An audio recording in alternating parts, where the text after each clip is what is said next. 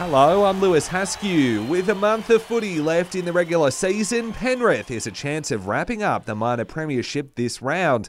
First up, they need to beat the Storm at home tonight and then have the Roosters beat the Cowboys on Saturday. Coach Ivan Cleary not overly concerned. At this point, finishing in the top two is the main thing. But yeah, if, if that comes with it, then we'd feel good about it. Like I said, it's a, you know it's a measure of consistency. If that comes along, we'll, we'll be stoked. Meanwhile, ahead of the clash with the Storm tonight, Melbourne coach Craig Bellamy has revealed he's spoken to good mate Ricky Stuart following his suspension and fine for his personal spray at Penrith player Jaeman Salmon. He wouldn't reveal any further details than that, but Bellamy added that he doesn't expect the scandal will impact the reigning premiers on the field tonight. Penrith has been, you know, consistently the best team the last three years, so at the end of the day, to be that, they know how to get through different situations. So um, I don't know, but um, at the end of the day, we expect them to, to be at their best, and I'm sure they will be. The federal government has thrown its support behind a 19th AFL team to be based in Tasmania.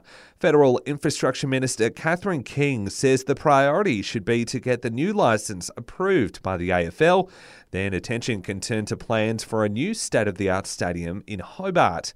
The Tasmanian government is pitching for the team without committing to the stadium and has said it will only pay half the bill for any new facilities. Meanwhile, more footy games are likely to end up on streaming services in the next AFL broadcast deal. According to Melbourne newspaper The Age, more matches will fall behind a paywall no matter which party wins the bid for broadcasting rights. The deal comes into effect from 2025. Australian cricket captain Meg Lanning is taking a break from the game. She's played 100 one day internationals and scored close to 4,500 runs, but Lanning says it's time for an indefinite break after a busy two and a half year schedule. A bunch of WNBL clubs are reportedly exploring the return of basketball great Lauren Jackson. It comes after the 41 year old was yesterday announced in the Opal squad for next month's FIBA World Cup, nine years after retiring from the sport.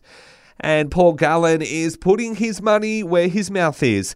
The former NRL player turned boxer, believing he'll be able to knock out Justin Hodges and Ben Hannant in the ring next month.